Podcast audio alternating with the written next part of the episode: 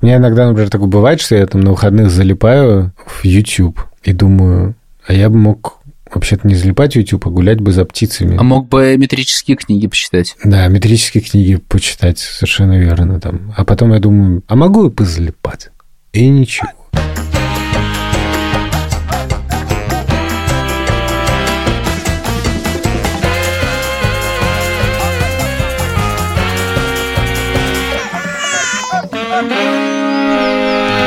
Привет, меня зовут Александр Борзенко, и это подкаст «Сперва роди». Подкаст, где мы рассказываем о родительстве, но при этом не даем никаких советов, а только делимся своими тревогами, переживаниями и разными историями. Детей, которых я постоянно обсуждаю в этом подкасте, зовут Петя, ему 15, Тише 13, а Мане 11 лет.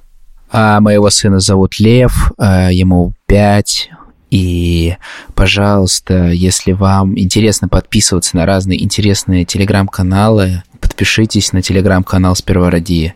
Там только горячие новости, а, а... Скажем так, давайте по-простому. Это самый тупой канал в интернете. Спасибо. Подписывайтесь. Меня зовут Владимир Цибульский. У меня есть дочь Соня. Я бы тоже мог сказать, что моей дочери почти 5 лет, потому что ей уже больше, чем 4,5. Давайте сразу скажем, что партнер этого эпизода — образовательная платформа «Нитология», которая помогает людям поменять свою жизнь, получить новые навыки и вдохновляет их на перемены. В середине эпизода будет наша совместная рубрика. Там наш звукорежиссер Эльдар Фатахов будет нам рассказывать, как его жизнь изменилась после того, как он стал нашим саунд-дизайнером. Ладно, на самом деле, просто после того, как он стал саунд-дизайнером. Не забывайте про промокод «Сперва ради» латиницей скидка 45% на почти все курсы в нетологии. Ссылка и подробности в описании эпизода. Я в прошлом выпуске говорил, что у нас в коридоре висит календарь, на котором Лева отмечает каждый день дни до своей днюхи. Я не знаю, рассказываю эту историю или нет, но ладно. Ничего страшного, Юр. Я думаю, тоже не стоит переживать. Борисенко Короче, будет история... интересно послушать. Он все равно забыл уже. История такая мы приехали в магазин игрушек. У нас как бы такая традиция появилась раз в неделю есть в магазин игрушек, и Лёва просто там час ходит. Он такой подходит просто и смотрит на коробку, он какую-нибудь такой смотрит, посмотрел. В смысле, вы ничего не покупаете? Ну, стараемся. А, я понял. Какой рейд успешности у вас? Юрец, напомню, что типа как только Лёва родился, ты завел традицию каждый день ему дарить машинки. Я помню, я купил типа сразу шесть э, при походе. И сразу их шесть подарил. Genius. Genius! Genius! Genius! Но дети подросли, и теперь mm. мы приезжаем в магазин, и Лева говорит, пап, дай мне телефон. А, типа Apple Pay? Нет, нет, не, не, не, не такой степень. И там просто такая все тоботы, которые существуют. Кстати, их не так много. А вот, короче, он берет у меня телефон последний раз и говорит, отойди. Я такой, ладно, окей, отошел. Он приходит ко мне, открывает фотопленку в айфоне и начинает листать вот так вот. Раз, два, три. Это все я хочу на день рождения.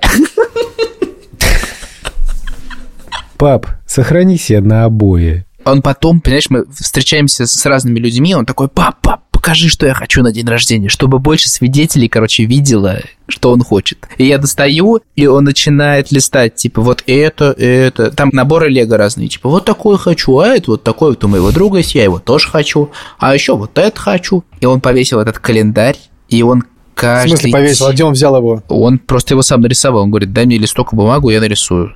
Вот. И там просто квадратики такие. Просто он... рандомные? Мне нравится, каждый типа, Лева нарисовал календарь, по которому у него день рождения всегда завтра. Я календарь, я календарь, я календарь, я календарь. Не, он осознает. Более того, он при каждой возможности, это реально вот очень много, процентов, наверное, 30 нашего совместного времяпровождения, он говорит, пап, покажи календарь. Я ему показываю календарь в айфоне, и он такой, один, два, три, четыре, пять, шесть, семь, восемь. И начинает читать просто дни до своего дня рождения. От, от типа красненького сегодняшнего дня до 20 марта. А у вас какая вообще в целом политика? Вот типа Лева говорит, вот я хочу вот это, вот это, вот это. И ты такой, окей. Торг. Торг? Да, но с днем рождения это другая история. Я думаю, что будет много гостей. Это как бы такой виш-лист. Там на самом деле не все типа А, супер. да, Правильно. там не То есть супер, не не супер дорогие наборы, там есть типа какие-то очень маленькие. Он фоткал разные. Не, на самом То есть- деле я не сообразил, что это же можно распределить на... Да, да, виш-лист это просто как раз это эти фотки. Вот это ожидание его, оно распространяется на все. И это целиком просто противоположная концепция понимания, как я вижу свое миросуществование, потому что я не планирую вообще даже на завтра, ну, почти ничего. То есть я могу Ну, как все святые, Юр. Потому Именно. что в Евангелии Именно. сказано. Ну, мне нравится, Будьте, типа, вы вот- живите, да. как птицы небесные. Как, да, как птицы, именно. Как птиц. Говорит, дай банан. Я ему даю банан, протягиваю, а он говорит, а мы завтра ведь его еще купим. Он начинает типа тревожиться о том, что завтра он попросит банан, и его не будет немножко другое, но типа он, короче, все время думает на будущее. Вот он типа не кайфует прямо сейчас. Живет отложенную жизнь. А это касается только позитивных ожиданий, типа банана или подарка, и если, и- или если завтра что-то плохое, то тоже это все ожидание. Для него вот это ожидание будущего, оно э, связано с какими-то плохими моментами, потому что Короче, у нас был некоторый неудачный опыт с врачами в России, связанный с прививками. И мы сделали только часть прививок. Часть из них доделываем сейчас, здесь уже в Израиле. Сходили на несколько уже уколов. И сегодня, например, Лева меня спросил, а когда мы пойдем делать прививку, потому что он страшно боится, и он после того, как ему делают прививку, его прям начинает тошнить.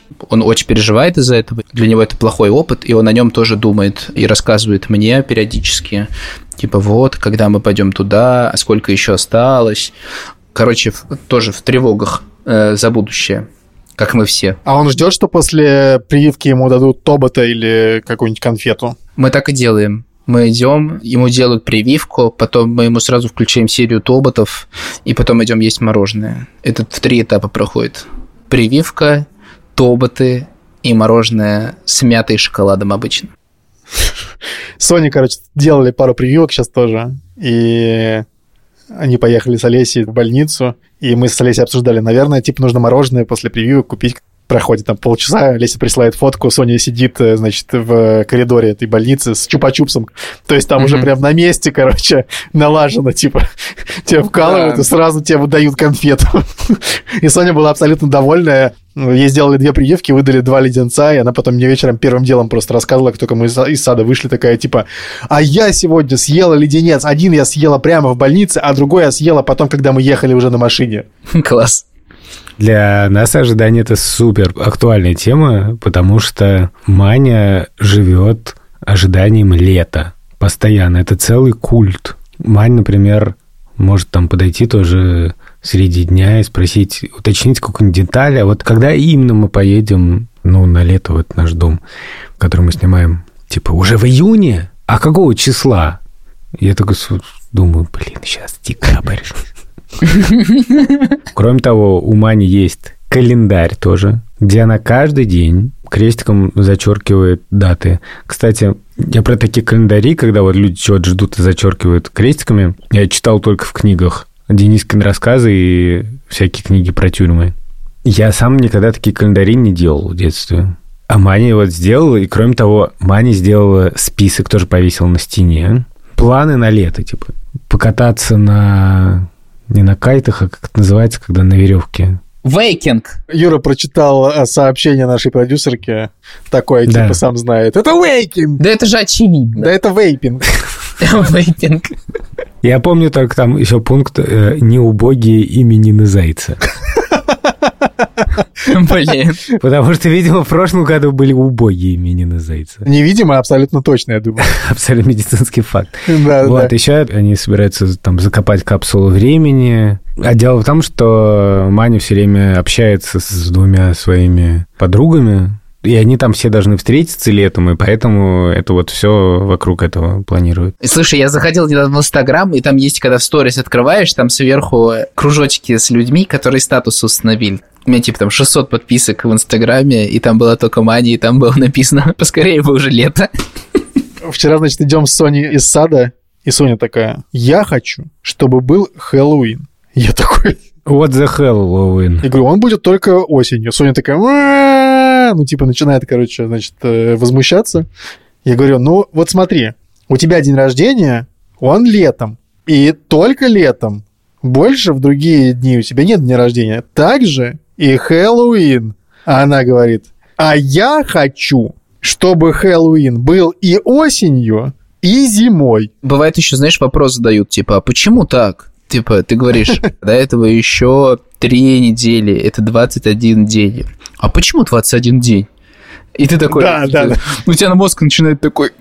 Нет, ты такой, типа, но я обычно говорю, сколько раз нужно сходить в детский сад. Да, и Маня, в общем, немножко в хорошем смысле повернулась на этом деле. И я в какой-то момент даже стал немножко на это раздражаться, когда меня Маня стал задавать какие-то вопросы.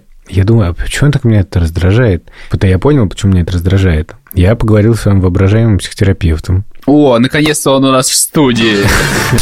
Здравствуйте, здравствуйте. Да, я понял одну вещь, что меня раздражает то, что, во-первых, меня самого пугает какое-то дальнее планирование, в котором я не уверен, потому что предыдущая жизнь нашей семьи, вот весь этот год, она была скажем так, не про дальнее планирование. И мы совершенно не ожидали, что мы будем жить в Риге, что дети будут учиться в другой школе. Поэтому, когда я думаю о лете, да, я думаю, а что там будет вообще летом?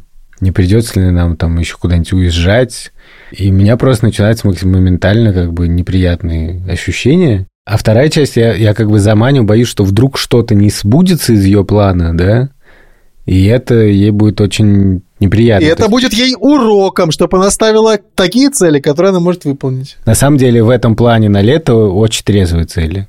Очень хорошие. Но вообще замечал интересный эффект про ожидание детей, что у меня иногда включается какой-то страх, что какие-то детские ожидания не сбудутся, и я как бы заранее пытаюсь пригасить немножко эти ожидания, чтобы, если что, дети не огорчались это такой, на самом деле, мой механизм, да, но я пытаюсь его экстрап- экстраполировать на детей. Но я не уверен, что это правильно. На самом деле, я подумал, что даже если ты что-то планируешь и тревожишься, что это не произойдет, то это не значит, что не надо планировать. Наоборот, я как-то про себя понял, что нужно цепляться за какие-то планы, и чтобы у детей были эти якорьки каких-то планов. И это очень здорово, что они у них есть. Даже если там представить себе форс-мажор, ну, форс-мажор ну, на то и есть форс-мажор, чтобы ломать планы. Как бы если он будет, разберемся. А заранее не надо. Надо исходить как бы из тех раскладов, которые есть. Если бы Маня планировала что-то, там, не знаю, провести лето на Северном полюсе или даже, не знаю, сделать кругосветное путешествие на воздушном шаре, как бы я понимал бы, что это от так как... Так, это как мечта, типа. Так. Да, да, а Маня планирует самую предсказуемую вещь в ее жизни. Вот летом она вот там, вот с этими людьми. А Тиша сейчас э, о чем-нибудь думает, о лете или о чем-то таком? Насчет ожиданий, как бы у Тиши всегда одно ожидание, что все закончится, и он вернется домой. У нас был про это разговор, и тут я как раз счел нужным немножко пригасить ожидания. Ну, чтобы дети не жили идеей, как бы, да, вот в постоянном режиме, что сейчас жить не надо так толком, да, а вот потом сейчас вот эта вся фигня закончится, и вот потом вот будет все нормально. Вот, потому что как бы под это, мне кажется, подверстывается все. Ну, вот сейчас там можно не учиться нормально, ну, сейчас это все фигня. Ну, тут я вот сейчас... Ой, да-да, Борзен, блин, даже, мне кажется, даже я на таком себя ловлю, типа, да ладно, что, сейчас... А это плохо сейчас, да, типа вот, ну, даже вот взрослым, да, думать, вот сейчас все закончится, и Слушай, там... я, не, я не брался говорить за всех, потому что, может быть, кого-то только это там помогает вывести, да, mm-hmm. кого-то успокаивает, но мне такое точно не подходит, скажем так. Мне кажется, что вот у нас с Шурой даже очень разные в этом плане ощущения и, и ожидания, и вообще подходы. Я помню, что когда мы приехали, э, война началась, и мы уехали в Чиралы. Мы там жили вместе с нашими друзьями, у которого там Левин друг Марк, вот, и его папа и мама. И я помню, что мы делали политические прогнозы, типа, что произойдет. Вот. И у меня и был... Что, сбылось? Не, ну, в смысле, просто не на десятую процента, как бы. Так, какой был прогноз у тебя? То есть у меня был настолько оптимистичный прогноз. Типа я такой, да, все это закончится на следующей неделе, там был такой прогноз. Э, типа, все, сейчас там уже мирные переговоры в финальной стадии, все там, короче, сейчас э, все будет хорошо. Вот, и я был супер оптимистом, конечно, первые два месяца, и мне, честно говоря, это немножко помогало. То есть я жил в каком-то реально воображаемом мире, блин. Мне это какую-то дарило надежду, и потом она как-то постепенно сошла на нет, что я даже не заметил. Я стал супер пессимистом, но вот этот вот переход от супер оптимиста к пессимисту я не заметил. Вот. И, возможно, это нормальная стратегия. Не знаешь, что не нравится в этом? То, что тебе все время кажется, что это все типа временно. И поскольку это временно, тебе как будто бы нет смысла там что-то типа делать. Например, как бы у меня это, например, выражается в такой вещи. Значит, мы приехали в Америку, и я думал, мне нужно купить монитор. И я даже думал, нужно купить его как можно скорее, чтобы я не думал потом, что уже мало времени осталось, нет смысла его покупать. И вот прошло 7 месяцев. Угадайте, у меня есть монитор? Кажется, да. Политический прогноз от Юрия Сапрыкина. Его да. нет. Его нет. Господи, неужели в чем ты оказался предусмотрительнее тебя, Вован? Потому что единственное, что у меня есть, это монитор. Блин, респект. На самом деле, причем без монитора я страдаю каждый божий день. Я каждый как ты живешь без монитора, реально. Но поскольку я думаю, да ладно, что там, это же ненадолго все, ну что там, ладно, потом. И вот мне кажется, что вот в этом это, типа, мешает, знаешь, и там какие-нибудь домашние вещи покупать, типа, тоже. Тиша меня как раз недавно спросил, что ты собираешься делать, что вы с Шмагоном собираетесь делать после конца ее обучения. О, если бы он был один такой, кто спрашивает. Когда за вторым? Монитором. Блин. Блин. Вован, ты знаешь, что у тебя есть вот этот смех? Я хочу просто попросить Эльдар это как-то вырезать и 11 часов, чтобы я слушал.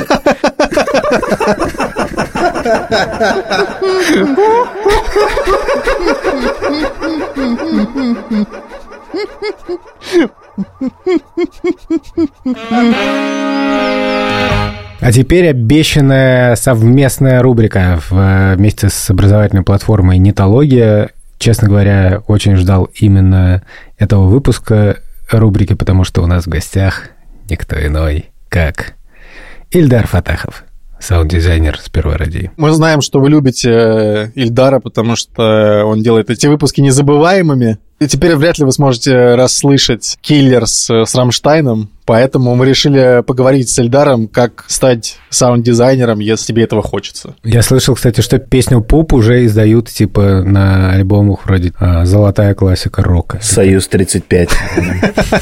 Андрей Борзенко пишет, что вы любите Ильдара за его нюцы, но я думаю, что не, не все еще подписаны. Хотя Ильдар недавно выставил свои нюцы в Инстаграме либо-либо, просто ничтоже сумняшися. Ильдар, Блин, я а, у меня вот главный вопрос. Зачем ты стал саунд-дизайнером, если ты мог просто завести аккаунт на OnlyFans? Ильдар, когда ты монтируешь наш подкаст, что ты снимаешь в первую очередь? Сливки? Как я уже говорил Юрию Саприкину, не нужно ничего снимать себя, если ты ничего на себя не надеваешь. Это просто из-за аккаунта мудрости от волков. Да-да-да. В ТикТоке. Джейсон Стэттем. Ладно, Ильдар, расскажи, когда ты впервые слышишь то, что мы говорим, ты... Э, Крестишься? После того, как покрестился, ты что первым делом делаешь? Начнем с того, что есть очень мало эпизодов, записанных в одном помещении офлайн. Таких действительно прям единицы. Поэтому в большей части случаев все участники этого проекта находятся в разных населенных пунктах, городах и странах. Поэтому в первую очередь я собираю ваши дорожки по частям. И это большая рутина, не имеющая никакого отношения к звукорежиссуре, а скорее имеющая отношение такое, знаешь, к строительству блоков. В общем, вдруг понимаешь, что я архитектор. Вот, с этого Социалистических? Конечно же. Александров. Ну, типа. А ты занялся звукорежиссурой, потому что ты был музыкантом? Это связано, да. Я вспомнил, что я впервые на практике освоил многодорожечную запись, даже не зная о таком термине.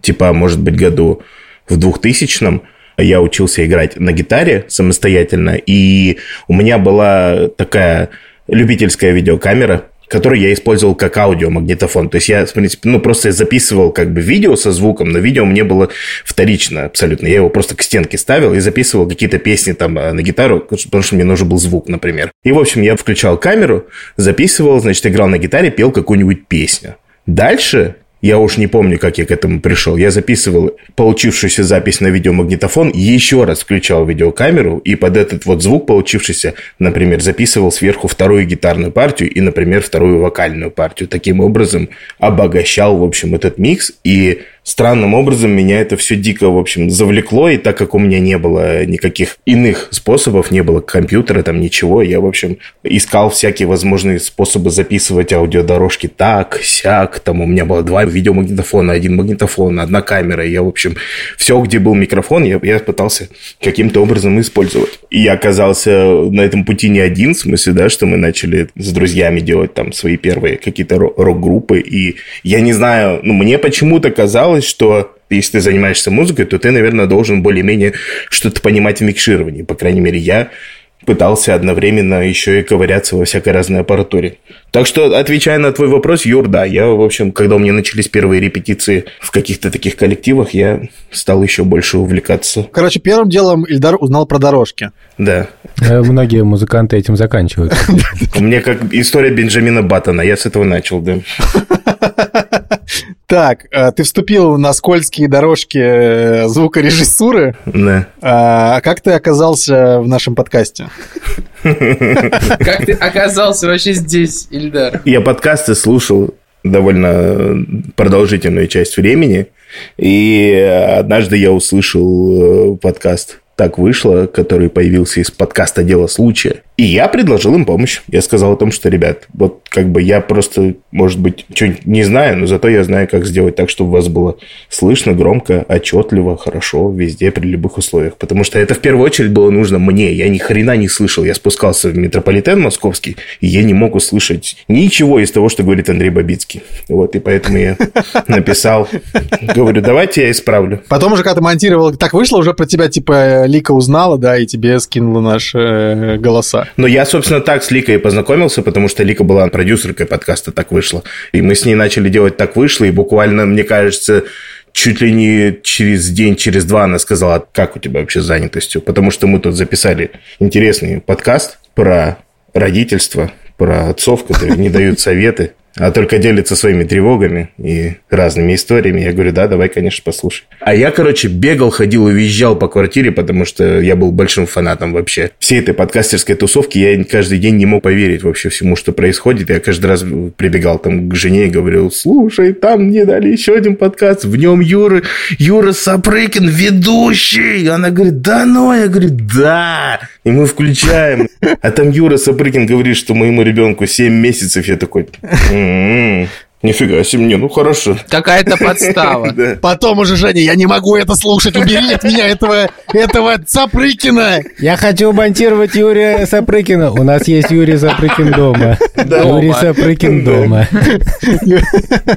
Эльдар, ты не пытался никого научить э, монтировать подкасты? Ну, мне не очень хорошо получается, потому что я довольно рано понял, что ну, одно дело иметь какой-то навык и приобретать его, и совсем другое пытаться об этом кому-то рассказать. Вот у меня с тьюторством не, не очень. Да, обучать и делать что-то круто – это разные вещи. Так что мы напоминаем, что есть образовательная платформа Нитология, там очень хорошо обучают.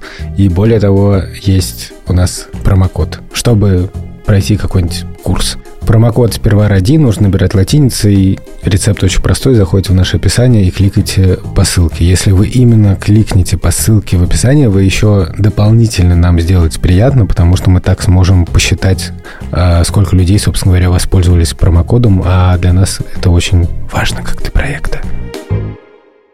Я просто вспомнил, что Я хотел к Лёве вернуться и сказать, что вот он ждет свой день рождения, который, кстати, наступил вчера. Если вы слушаете этот выпуск 21 марта, то вчера Лёве исполнилось 5 лет. Мы начали записывать этот подкаст, когда ему было 9 месяцев. В детстве же супер было помешательство. Я просто помню, что я очень ждал, но я ждал, типа, не очень помню, что в раннем детстве ждал. Ну, типа, классе в пятом, в шестом я ждал какую-то, типа, MP3-плеер эм или что-то такое. И я мог два месяца просто сидеть и такой, блин, когда же уже наступит этот день, и мне подарят этот подарок. И ты считал такой MP1, MP2, MP3. Блин, господи. А я еще на МП-1 раскусил эту шутку. А, блин, я... а я нет. Блин, а вот, кстати, вот ожидание подарков у меня тоже было, я даже рассказывал об этом, что один из подарков, который я по-настоящему ждал, был настольный футбол. И это был чуть ли не единственный, ну, не случай, когда я прямо четко попросил что-то на день рождения. Это такой, который оттягиваешь игрока и металлический мяч круглый? Именно так. Блин, да. я просто обожал его. Да, это великая А я реально была. провел все детство с этим футболом и еще с рыбками на магнитиках.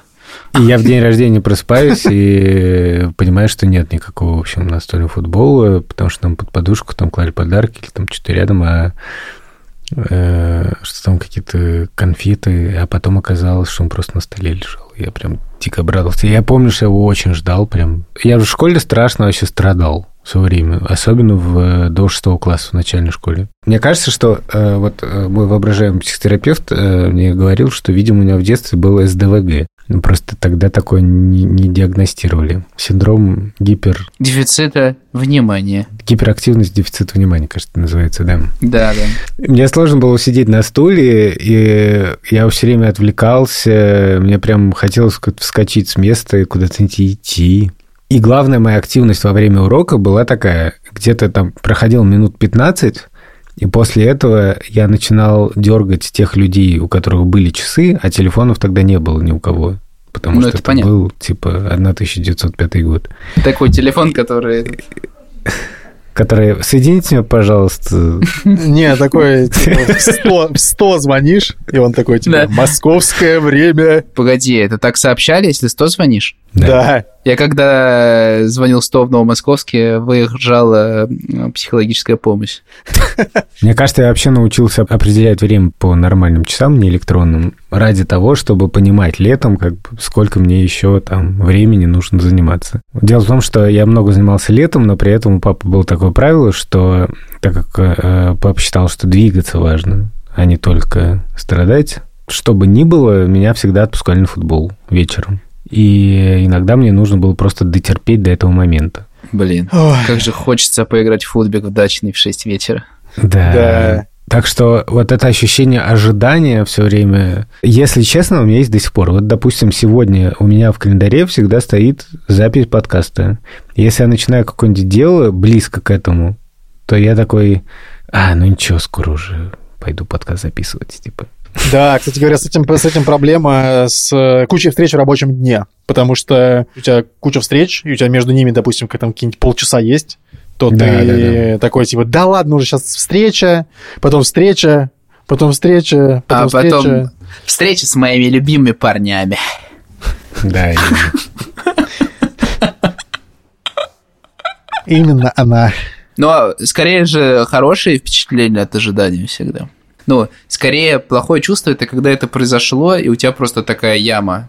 Мне кажется, что вот главное, что я понял, что самые кайфовые, например, рабочие дни, это когда ты что-то фигачишь с каким-то, ну, с удовольствием, а потом бац, господи, я же на запись опаздываю. А, Забываешься, есть, типа? Да, ну, когда ты должен что-то там откладывать и думать, а, ну это я сейчас не буду за это браться, потому что, а, скоро подкаст. Как вы знаете, что тебе почему-то не по кайфу работать, может, ты устал, может, еще что-то. И то же самое в детстве. Я помню, что, ну, я как-то усвоил, что если урок нравится, то он быстро заканчивается. Вообще, я знаю, что вдруг понял, что это очень популярная форма тревожности такой. Это ожидание конца чего-то приятного. Когда были сейчас каникулы зимние, то мне приходилось и с Тишей, с Маней об этом говорить. Потому что Тише, когда кто он тогда еще думал, что он пойдет в школу, и он говорил, что вот, там, типа, я вообще не пойду в школу, осталось дурацкие каникулы, мы ничего не сделали, мы там еще болели. Типа, осталось всего там, например, 6 дней до конца каникул. И Маня тоже. Вот, осталось только 4 дня. И прям уже сразу в слезы. Я понимаю, что это мешает, ну, наслаждаться тем, что есть сейчас. И я себя это в этом так узнавал. Просто я, я просто летом сходил с ума. Я, я вообще, мне кажется, самое счастливое время было июнь, потому что в июне, июнь это типа первый месяц лета. Уже в июле у тебя уже начинается легкий тревожняк. Там август это вообще ужас. И скоро уже в школу, и скоро сдачу уедем, и вообще кошмар. И самое тупое, что у меня это сейчас есть, но я прямо реально научился с этим работать просто с воображаемым психотерапевтом. Мы все время шутим про воображаемым психотерапевтом. На самом деле, если у вас есть возможность пойти к реальному, то лучше сходить к реальному, мне кажется. Я сегодня был. Хочется. Ты красавчик. Я узнал, что не все из наших слушателей и слушательниц знают, что такое служба поддержки. Служба поддержки — это проект, а, в котором мы работаем с Борзенко, который помогает не сойти с ума во время войны и как-то с этим справиться и вместе это пережить. Но важная новость состоит в том, что мы выпустили приложение, наконец-то. Кстати, не забудь поставить ссылку в описании, скачивайте его. Приложение офигенное. Там вышел такой пост. Какой-то россиянин написал психотерапевту. Я больше не могу выносить страдания людей, что у него появились мысли о самоубийстве. И терапевт ему отвечает. Ну, что умирать зря? Может, вы на фронт пойдете? Короче, это был неправильный психотерапевт 100%. Если у вас появляются такие мысли, если вам тяжеловато, скачивайте приложение, пишите нам в чат. У нас есть психологическая линия, где как раз помогают вот с такими штуками. Я про себя думаю, так, начинается вот такой эффект, я его узнаю, я понимаю, что это неадекватно и ненормально, а мне это мешает наслаждаться тем, что есть сейчас, давай так не будем нету никакого страха, что ты что-то там упустишь. У меня иногда, например, такое бывает, что я там на выходных залипаю в YouTube и думаю, а я бы мог вообще-то не залипать в YouTube, а гулять бы за птицами. А мог бы метрические книги почитать. Да, метрические книги почитать, совершенно верно. Там. А потом я думаю, а могу и позалипать? И ничего. Мне очень хотелось как-то это детям объяснить. Мне кажется, что мне удалось чуть-чуть как-то это объяснить и как-то утешить. Но, конечно, это надо самому... Блин, это на самом деле настолько угнетающее чувство, когда ты, типа, жалеешь о проведенном времени, меня накрывает, и сейчас это очень важно не думать об этом, типа, как ты его проводишь. Типа, что ты бы за это время мог бы сделать и это. Блин, это просто самое давящее чувство, которое может быть. Кстати, скачайте приложение «Радио Арзамас». Там есть курс о Марселе Прусте и его великом романе «В поисках потерянного времени». Кстати, послушайте подкаст «Времени больше не будет». Кстати, послушайте группу «Время и стекло». Кстати, посмотрите программу «Время». Oh, wait. Кстати, послушайте подкаст «Время и деньги» еще. Наш продюсерка Леся вспомнил советский мультфильм «Сказка потерянного времени». Это вообще был книжка даже была, по-моему, «Сказка потерянного времени». Да. Я ее уважал очень. Наш редактор Андрей боялся этой Какая-то книжки. страшная. А я уважал эту книжку. Я помню, что там были какие-то советские школьники, и там, короче, один мальчик превратился в деда. Представляете такую историю? Блин, деда, деда мы очень хорошо представляем. Я, вопрос, я в шоке вообще, что только не придумают. Я помню, что на обложке там типа дед, он на часах. Он как будто Майли Сайрус в клипе Wrecking Ball. I came in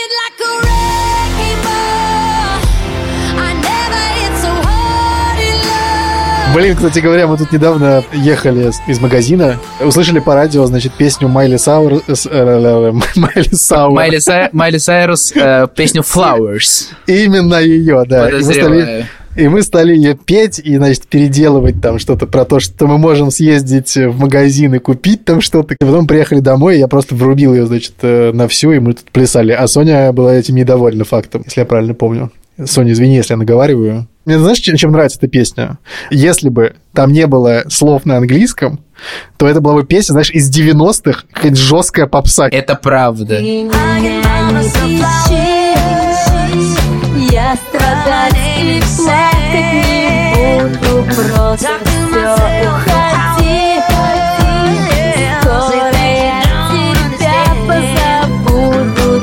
как будто смесь русского попа. Просто квинт-эссенция русского попа. Уже два раза слово «попа» прозвучало в подкасте. Квинтэссенция русского пупа. В общем, мне кажется, что важно, чтобы ожидания были приятными и поддерживающими, а не фрустрирующими и травмирующими. Если это, конечно, возможно. Чего вам, дорогие слушатели, и желаем. Знаешь, когда сказки экранизировали, там была такая бабка, которая вначале это типа ставни открывает, Ставни а открывает. в, да, а в конце типа закрывает. Юрец такой, чего вам и желаем. До свидания, дорогие слушатели. Наверное, вы заждались конца нашего выпуска. Но впереди еще блуперы. Спасибо команде нашего подкаста, редактору Андрею Борзенко, продюсеркам Лесе Бутенко и Лике Кремер, и нашему саунд-дизайнеру Ильдару, неподражаемому Фаттахову. Благодарим за ожидание.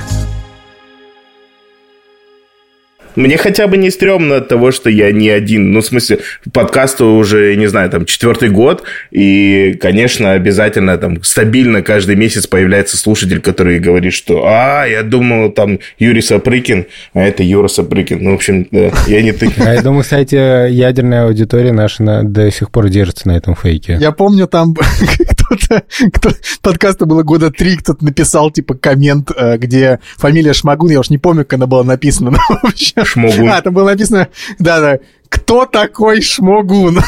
Да, да, да, да. Че, и какие будут комментарии? В, в- в ожидании. Вы, вы в ожидании живете? Да, я ждал, когда ты закончишь, наконец. Извини. Я ждал, пока ты закончишь, чтобы сказать самому. И мы такие с Юрой. Это, в принципе, это хороший первый вопрос. Я считаю вообще, что, в принципе, всех гостей, которые к нам приходят, нужно им с этого начинать. Типа, Дима Зицер приходит, такой, Дим, а вот э, вы решили стать учителем, э, вы не думали о том, что... Почему не вебкам? Почему вы просто не... Дима, почему вы просто не могли ильдаровские нюцы выкладывать типа, на, на, на OnlyFans? К сожалению, Ильдар совершенно одет на этой записи сегодня. Но ничего. Ничего, все. Но ничего, у нас есть промокод сперва родил.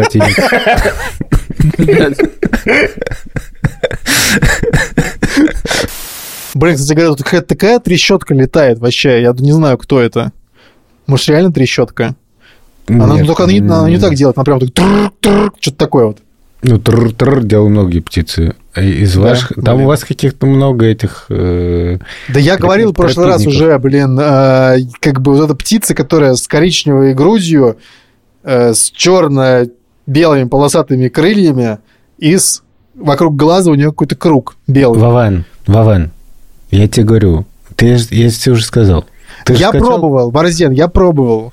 Эта птица не находится. Приложение для всех скажу. Друзья, если вы не можете определить какую-то птицу, и вы ее не сфотографировали, но запомнили, как она выглядит примерно, вот как Вован, там цвета такие-то, то клюв такой, вы скачиваете приложение Merlin Bird ID, э, заходите в это приложение, и там можно русский выбрать, начать идентификацию птицы, Дальше выбираете место, где вы ее видели, дату, и начинаете перечислять признаки, там, какого она была размера, э, каких цветов, там, где она сидела, что она делала и так далее. И приложение вам выдаст примерный список возможных вариантов, просто картинками. И это очень-очень хорошо работает. Будьте готовы, что там половина птиц одинаковые при этом. Блин, прикиньте, сколько приложений нужно скачать э, слушателя после этого эпизода. Служба поддержки. Определитель птиц. Но, друзья, если надо выбирать, и у вас мало памяти, скачивайте приложение службы поддержки. Потому что там можно написать, типа, у меня тревога, я не понимаю, что это за птица. Можете позвать Александра Борзенко, пожалуйста? Да, Александр Борзенко такой, да, я на связи, в строне. Я лечу, уже лечу. Да это же коршун.